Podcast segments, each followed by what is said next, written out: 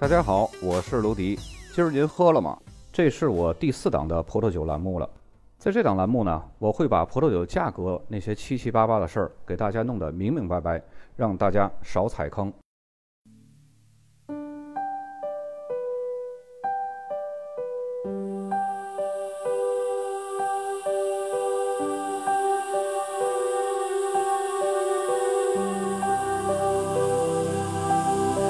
本期节目呢，咱们继续来说博恩丘。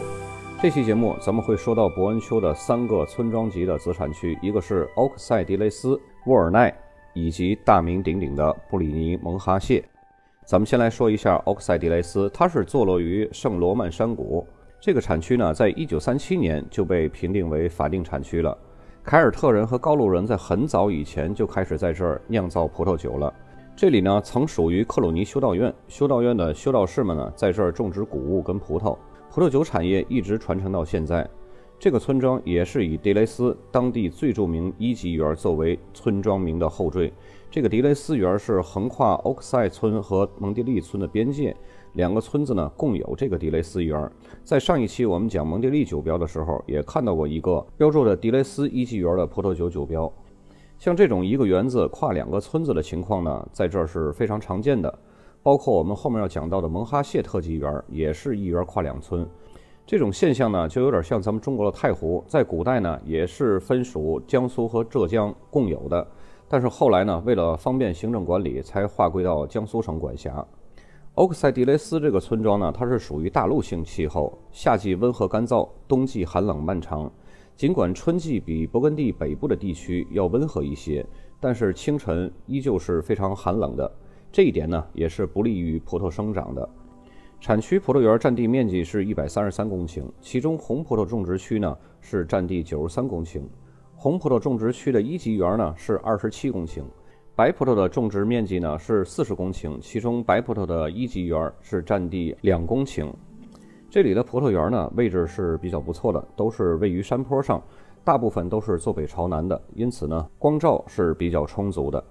土壤表层呢，主要是带有泥灰岩的石灰岩土壤为主，土壤的排水性是非常好的，意味着这个产区酿的葡萄酒口感更加精致，结构呢也是更加分明的。欧克塞迪雷斯既出产红葡萄酒，也出产白葡萄酒，红葡萄酒主要是以黑皮诺酿制而成。白葡萄酒主要是由霞多丽酿制而成，这个产区的葡萄酒口感比较紧致，虽然没有莫尔索或者是沃尔奈村出品的葡萄酒那么香气丰富、耐存放，但是这里的酒款呢可以更早的进入试饮期，价格呢也是更加的平实。产区内除了生产欧克塞迪雷斯的一级园或者是村庄级葡萄酒，也有一部分红葡萄酒是冠以伯恩丘村的名义来出售的。接下来的一个村庄叫沃尔奈。它是位于包马和莫尔索之间的这么一个法定村庄，专注于生产最柔顺和最雅致的红葡萄酒。这个产区呢没有任何一个特级园，但是一级园所占的面积超过了这个产区面积的一半。其中呢比较出众的像桑特诺米勒、橡木园、凯勒瑞园、香邦园、塔耶皮埃园和谢弗里园。这些葡萄园呢大多数都是坐落在金丘的斜坡的中部。风土条件是非常优越的，土壤的排水性呢也是非常好的，而且富含石灰岩，而且呢东南朝向的斜坡有利于葡萄藤积累热量。沃尔奈是一九三七年获得的法定产区的地位，产区里边呢规定只采用黑皮诺酿造而成的红葡萄酒才能称为法定葡萄酒。几个世纪以来，波把葡萄酒和沃尔奈葡萄酒名气都是不相上下的。当众人喜欢强劲而且酒体丰满的葡萄酒时呢，波马就会成为了焦点；而当柔顺平滑的葡萄酒成为世人追捧的对象时呢，沃尔奈便取而代之，吸引着众人的眼球。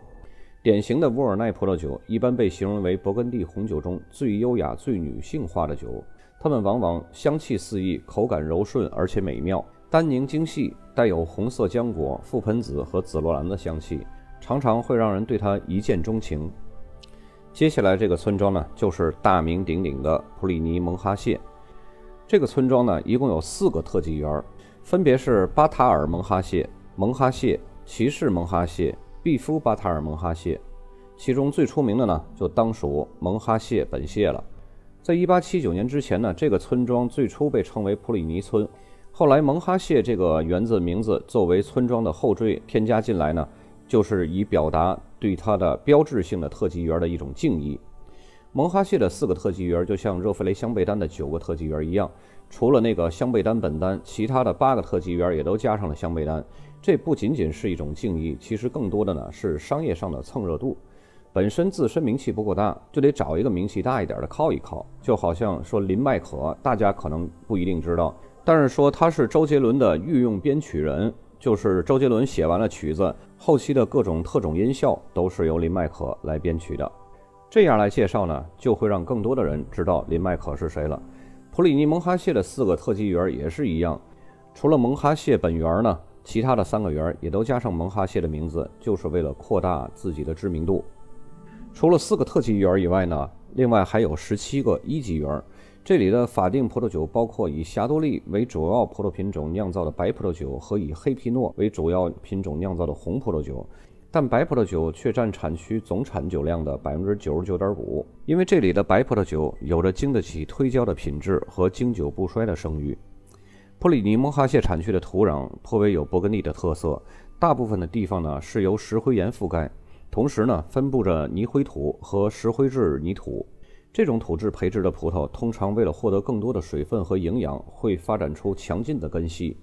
这个产区的气候呢是属于大陆性气候。夏季干燥炎热，冬季寒冷漫长。和勃艮第北部一些的产区相比呢，这里春季到访的会更早一些。但是这里的酒农呢，依旧不能掉以轻心，需要时刻跟寒冷的春霜作战，以防止冰冻的灾害。这里的土质和气候结合在一起呢，为这个地区的霞多丽的生长提供了优越的风土条件。普里尼蒙哈谢所产的葡萄酒，在独特的风土条件的影响下呢，和南侧的下山蒙哈谢以及北侧的莫尔索的葡萄酒有着微妙的差异。这里所产的白葡萄酒呈现出明快的金黄色，而且酒的颜色会随着时间的增加而变得更加深厚，散发出山楂花、熟葡萄、杏仁、榛子、琥珀、柠檬草和青苹果的芳香，同时呢，也会散发出一些奶制品的香气，比如说黄油或者是发酵面团儿。所有的这些个香气和味道呢，都是比较浓缩和明确的。这儿产的红葡萄酒呢，虽然说产量只占整个产区的百分之零点五，但是品质也是非常不错的。这儿的红葡萄酒呢，年轻的时候会呈现出明亮的宝石红色，随着时间的增加，逐渐呢会变暗，散发出小颗粒的红色水果，比如说覆盆子和醋栗，以及黑色水果，比如说黑醋栗和黑莓的这种芳香。在陈年以后呢，还会伴有皮革和麝香的这种气息，口感是非常匀称温和的。说起布里尼蒙哈谢这个村子呢，当然还得说他们其中最出名的一个特级园蒙哈谢。这个葡萄园是横跨布里尼蒙哈谢和下山蒙哈谢这两个村子的。其中在布里尼所产的蒙哈谢园的葡萄酒呢，只标注蒙哈谢。为了区别对待呢，在下山所产的蒙哈谢园的葡萄酒呢，在蒙哈谢的前面加了一个 L.E。这个 L E 在法语里边是什么呢？就是一个定冠词，相当于英语里边的 T H E the。蒙哈谢葡萄园整个的面积呢并不很大，仅有八公顷，但却被分为了十八个生产者所有。这个葡萄园以生产白葡萄酒闻名于世，出产了很多世界上最棒的干白。当然呢，它的酒价也是居世界之首的。生产蒙哈谢白葡萄酒比较著名的酒庄呢？其中就有在叶丘一样大名鼎鼎的罗姆尼康帝酒庄。罗姆尼康帝酒庄出产的白葡萄酒丝毫不逊色它出产的红葡萄酒，从葡萄采摘到酿造，它都有非常严格的控制。因此呢，蒙哈谢白葡萄酒的产量十分的低下，当然价格呢也是高的令人望而却步。以上呢就是咱们本期对这三个产酒村的一个大概的产区介绍。接下来咱们拿出手机看酒标。首先，第一张酒标是奥克塞迪雷斯的一级园咱们看到左边箭头指向的就是奥克塞迪雷斯一级园一级园的这个标识旁边呢，显示的就是迪雷斯园右边的这个箭头呢，显示的就是 Appellation Country。接下来这个酒标也是奥克塞迪雷斯一级园左边中间的箭头所指向的也是迪雷斯园右边的箭头呢，指向的是奥克塞迪雷斯一级园的 AOC。再接下来的酒标，左边的箭头指向的也是奥克塞迪雷斯一级园右边的箭头指向的是奥克塞迪雷斯一级元的 AOC。再下面这个酒标也是奥克塞迪雷斯一级元，左边箭头它是把奥克塞迪雷斯和一级元分成两行来写的，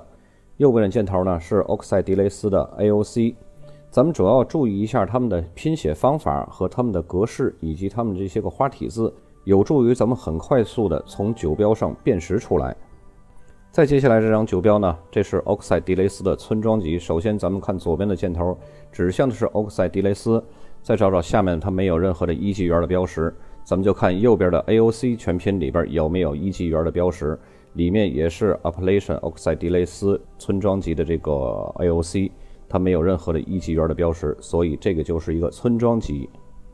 再接下来这张酒标也是一个奥克塞迪雷斯的村庄级，左边的箭头指向是奥克塞迪雷斯，右边呢是 Appellation Country。然后奥克塞迪雷斯上面那一行蓝色的小字，咱们在讲叶丘的一个村庄的时候也讲过，这个拼写方法是证明它是一个老藤葡萄酒。在下面这个酒标左边的箭头也是指向的奥克赛迪雷斯。右边的 AOC 当中依旧是没有任何一级园的信息，所以它也是奥克赛迪雷斯的一个村庄级。接下来换产区了，换到沃尔奈。左边的箭头指向的是沃尔奈一级园，然后右边的箭头指向是沃尔奈一级园的 AOC。在一级园标识和 AOC 之间的，这是一个园子的名称。咱们在刚刚介绍沃尔奈一级园比较出名的几个园子当中介绍过这个，这是凯勒瑞园。再接下来这张酒标也是沃尔奈一级园，左边的中间的箭头指向是沃尔奈，然后下面的这是一个猫头鹰园，在猫头鹰园上面有一个小字，也是在左边的上面的箭头显示是独占园。这种独占园在勃艮第地区呢是非常稀罕的。然后右边的箭头很浅的一个绿色的字，也比较模糊的那个就是沃尔奈一级园的 AOC。当然，咱们在左边的这个箭头显示沃尔奈。它没有显示一级元的这个标识，嗯，这个也不影响，因为它右边的那个箭头浅绿色的 AOC 里边，它显示的是沃尔奈一级元的 AOC，这个也是酒标的法律规定的。再接下来这张酒标也是沃尔奈一级元，左边箭头标识的很清楚，这也是凯勒瑞园。然后右边的箭头 AOC 标识的是也是沃尔奈一级园的 AOC。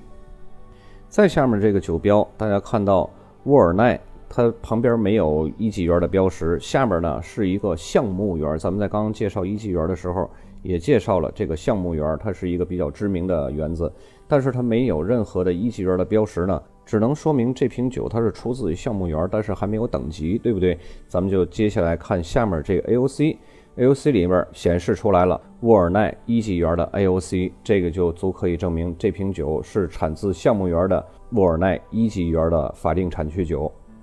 再接下来这个酒标呢，大家看到左边箭头是显示沃尔奈，然后再看看有没有其他一级园的标识，没有。然后找找 AOC 里边有没有显示一级园的信息。咱们看右边的箭头显示的也是 Appellation 沃尔奈 Country，没有任何一级园的信息，所以呢，这就是沃尔奈的一个村庄级。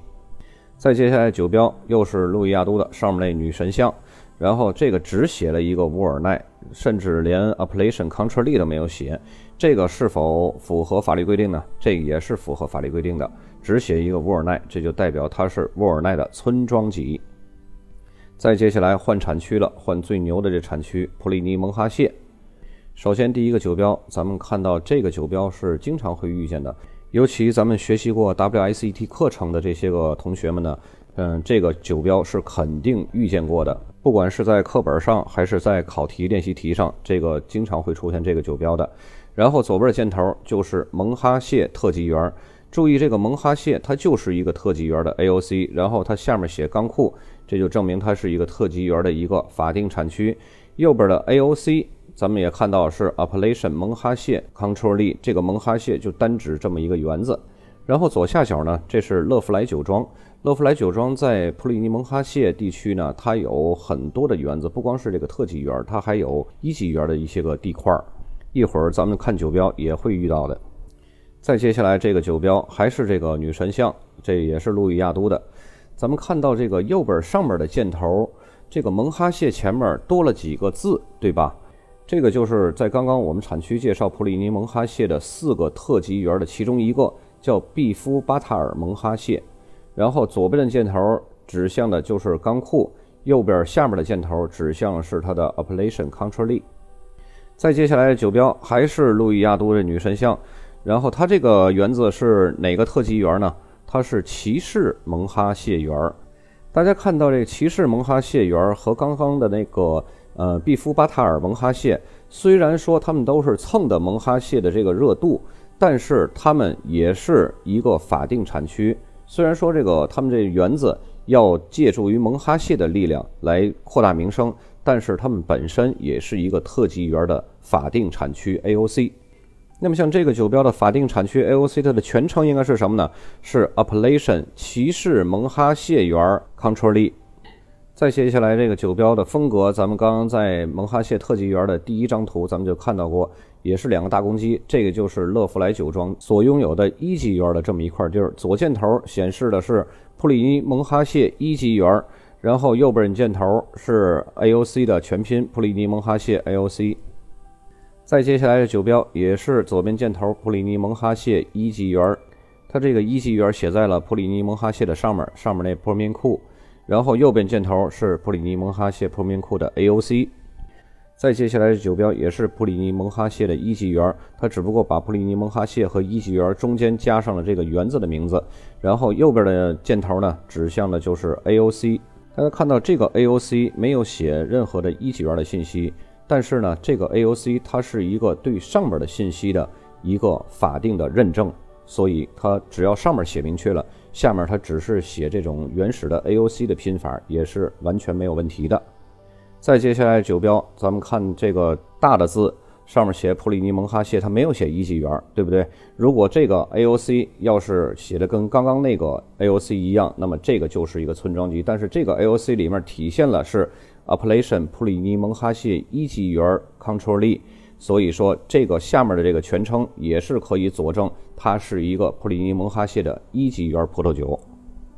再接下来这个酒标，大家又看到还是路易亚都，就是普里尼蒙哈谢就已经出现了三次了啊。然后这个左边箭头指向的是普里尼蒙哈谢，右边是简单的一个 Appellation Control，中间没有任何的一级园信息，那么就可以证明它是一个普里尼蒙哈谢村庄级的葡萄酒。再接下来的酒标还是一样，左边箭头普里尼蒙哈谢，右边是普里尼蒙哈谢的 AOC，也是一个村庄级的葡萄酒。再接下来这张酒标还是普里尼蒙哈谢，右边呢也是普里尼蒙哈谢的 AOC，它也没有任何显示一级园的这个信息，所以它也是一个村庄级的普里尼蒙哈谢葡萄酒。好，本期呢咱们介绍这三个村庄级产区的大图，还是依旧放在附件文稿当中。大家听完了节目以后呢，可以翻下手机往下滑到附件文稿当中呢，你就可以保存这些个产区的大地图了。本期就到这儿，咱们下期再见。